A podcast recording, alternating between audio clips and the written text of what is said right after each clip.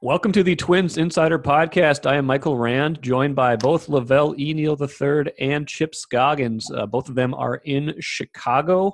It's happening, fellas. Uh, today is the day, opening day of the weird, I don't think there's any other way to put it, weird, strange, abbreviated 60 game uh, Twins regular season. Um, first of all, how you guys doing out there? You, you excited for opening day? You feeling? Are you feeling it like a normal opening day? I'm just glad to have a purpose in life again, Michael. it snuck up on us, Mike. What took so long?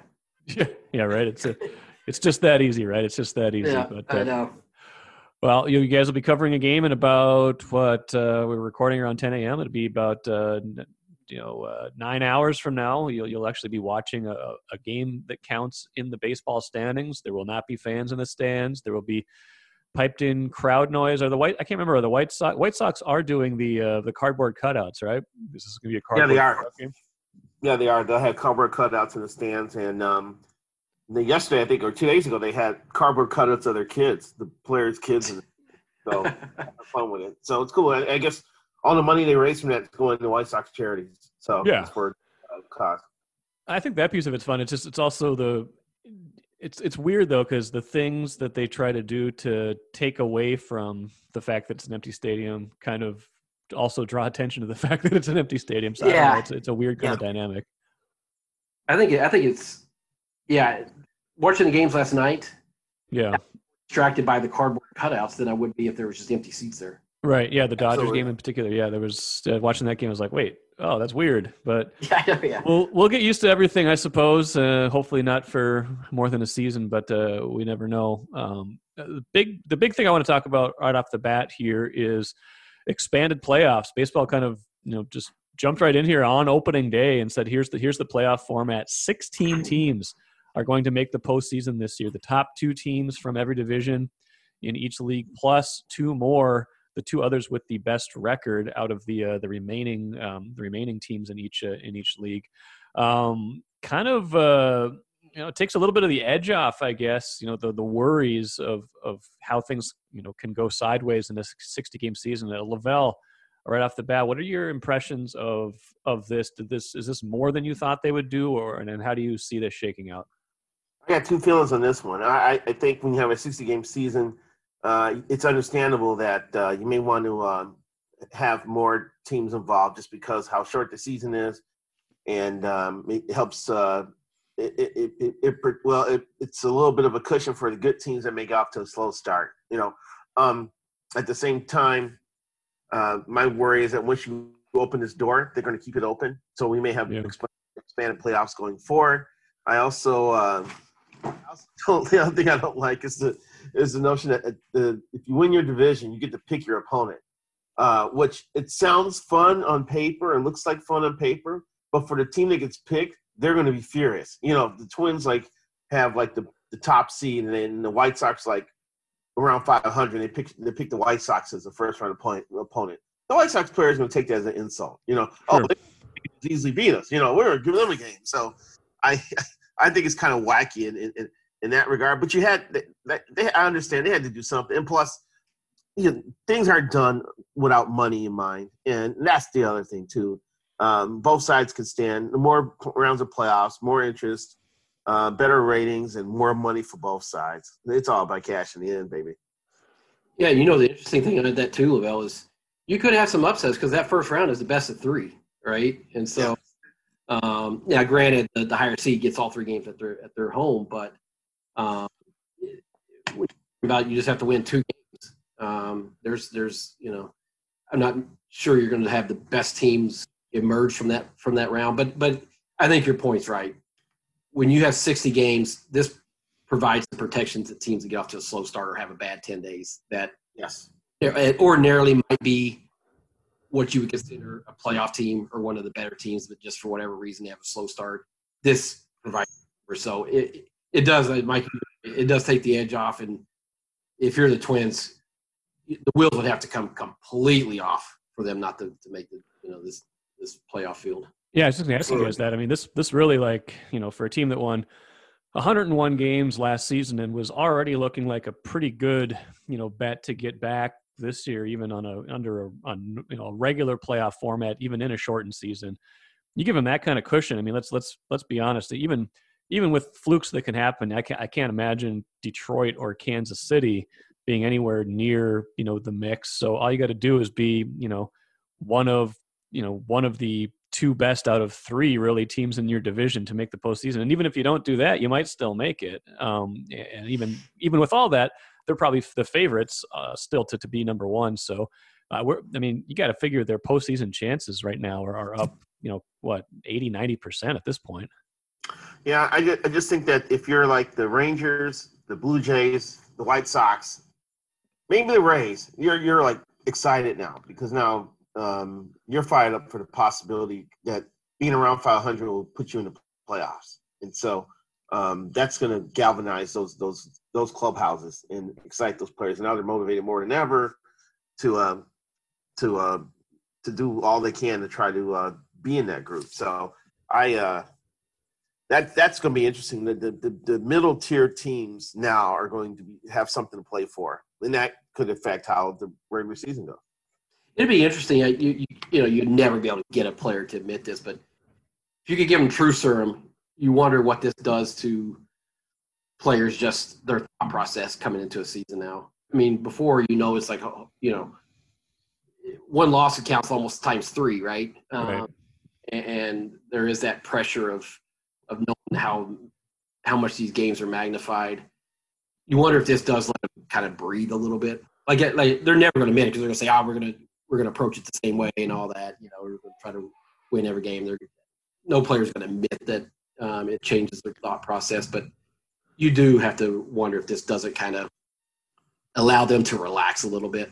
And, Yeah, and what's that? Yep, I think that's a good point. Um, I, you know, we, we've talked. I think I've talked to both of you on different podcasts about, you know, does 60 games change the way you manage a season? Does it, you know, it does magnify each game? And I think you're right. This, I, I think there's still an incentive, obviously, to finish, you know, to to win your division and and you know to to make sure you, you're you're doing your best. But I think it does take a little bit of the edge off the how important each individual game is for for sure. You don't want to just be giving games away, but but right if if there's a if there's a margin for error, if you know that hey. Um, we don't have to, you know, if it's down to the wire at the end of the season, you know you're going to make the playoffs. It's the difference of opponent might not be that huge. You're maybe not going to go pedal to the metal quite as hard as you would have otherwise. Yeah, and and I, you know, you're right. We talked about how will Rocco handle um, a 60 game versus a 62, and does it affect pitching strategy and lineup construction and all that? Um, I don't know that it necessarily changed, but I, I think you're right that if you, as you get closer to the end and you know you're pretty safe of getting in, you might be able to adjust the way you do things versus maybe give some guys more rest than you would have otherwise. Um, skip a guy and rotate, whatever. I, I think it will, as you get towards the end, you'll have a clear understanding of if you're in or out and can you maybe pull back the reins a little bit. The rest thing's going to be interesting because Rocco's a big believer in, in, in not wearing out players, but in a shortened season in which each win is like 2.7 wins in a 162 game set schedule, um, it's going to be more impactful. You got guys like uh, that Josh Donaldson and those guys who want to be in the lineup every day. He's going to be he's going to be tempted to fire out his his, his best unit. Um, he does have some depth to play with that will help. But uh, like that that stretch of games when they play like 37 games in 36 days, you know, uh, he's he's got to think about the long term, even though it's not that long, you know. So I'm curious to see Yeah. handles that uh, uh, that uh, aspect going forward here. Yeah, it's going to be interesting. Uh, Speaking specifically of the Twins now, we got opening night here. Uh, Jose Berrios pitching. Um, seems like their staff, even with Jake Odorizzi starting on the injured list, is set up pretty well with with depth. We know about the lineup, um, but who who on this? I think the the more interesting question is going to be how each individual player kind of reacts to the the environment of you know not just playing in an empty stadium, but all the kind of rules you have to follow along the way to you know it, it's just it's just not a very natural experience i would imagine lavelle maybe start with you just in you know in the zoom calls you've been on and knowing a lot of the guys in this clubhouse how do you think you know each individual or you know specific individuals are going to adjust to you know, either for better or for worse, the way this season is going to be played? Um, well, you know, it's it, it, it's what they have to deal with. So they just have to be ready for things that are unusual, and that includes the travel aspect and staying in hotel rooms as much as possible, and not going out a lot. And um, and uh, I still haven't gotten clarity. I don't know if they're allowed to shower at the ballpark. I think they are now. Uh, that was on the first list of I remember that. Yeah. Players to go home and shower, and we're, they were like, "What if we have to go on a road trip? You know, we working out. We were at a game, and we have to fly out. You got to get on a plane, funky. You know." And I, I think that got worked out. But everybody's, you know, I mean, you're, you're going to see a couple players wearing masks on the field during games. Luis Arraez says he's going to wear a mask while he's playing. So, um, and, and the thing is, Mike and Chip, uh, because there's so much on the line this year, and come off 101 wins, and they truly believe that they can have a special season, they're going to make any adjustment necessary in order to make in order to be on the field to see if that can happen. So, um, they they they will uh, they will adjust to the moment here, I believe, and and because they have to. And just talking from the guys, uh, you know, some of them have been a little, you know, people like Mitch Garver are still worried about uh, the process. What happens when people test positive in the middle of the season? Uh, if they're on a road trip, if they test positive, do they have Right. to drive? Uh, are they allowed to fly? You know, how's that all going to work? There, I think there's there's some concerns about the structure when things go haywire. Um, you know, I'm sure Washington's going through that right now because Juan Soto, you know, tested positive, uh, you know, a couple days ago, right before the opener. So um, those are things that they they can't. They have to be prepared for. At the same time, you don't know how you're going to react. So um, I, I- I think they're. I think they realize that um, you know they've got to be ready for anything this year, and it's going to be a weird year. Chip, what do you think? Do you do you see any individuals on this team, you know, that you think could just kind of thrive in this vacuum versus some that you think, boy, it's going to be a challenge for them to to get up for you know a, a game with such a strange environment, or to you know get out be out of what's their typical ballpark routine? Yeah, I've been thinking about this a lot lately, just in how, and I don't know how you quantify it. You, you probably, but just the effect of not having that in stadium atmosphere, energy, because you know we hear guys talk about all the time. They feed off that, you know, and you wonder how how because guys have different personalities and, and, and that type of thing. But you, you know, you wonder how a guy like Eddie Rosario, who's Yep. very energetic and upbeat and seems to feed off kind of the crowd energy and all that. Not not saying he's going to have a bad year because of that, and it may have not may not have an impact at all. But it, it does make you wonder um, it, to just some human basic degree.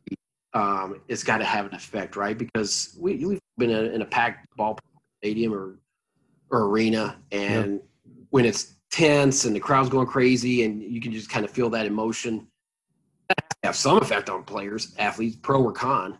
And now you're not going to have that. So you wonder if it might take, you know, maybe a week just for guys to in and kind of find this new normal and figure out how they have to go about their job without that that outside element to it. So each each guy, because everybody's you know everybody's personality is different. Each guy is going to have to make the adjustment, but um, but it, it'll be interesting to see that motivation has to come from in that that dugout, right? And I'm, I'm Yeah. sure to see it because we didn't see a lot of it the other night, La Velle. We you know we heard we saw some clapping and some cheering, but it is an exhibition game, so I don't you're not going to get the full throttle, right? But tonight, are guys going to be up on that top step? Are you going to be able to hear them? Is it going to be what's the energy level going to be like in that dugout? Because it's going to have to come from within. Yeah, wonder I think. go ahead, La Velle. Go ahead, La Velle. No, yeah, yeah, I think that's going to be uh, something to behold. I mean, there wasn't too much cheering from uh, the Twins dugout on Wednesday because Homer Bailey was giving up uh, the, the first couple innings and putting them behind. It was all the cheering was on the Cubs side, but um, that's the thing. Uh, this crowd noise, uh, it's only in in reaction to things that happen on the field. It's not that murmur in the background that's going on while players are playing. Uh, part of me wonders too. Some players will thrive because there's no pressure because the stadium's not full, and other and other players like you know I'm wondering if someone like Josh Donaldson feeds off madness in the stadium. You know, so Mhm. curious to see how each side of that is affected. But I, I'm still worried that there's going to be stuff heard on the field that shouldn't be heard. Like teams may have conversations on the field that they don't want the other team to hear. Hear.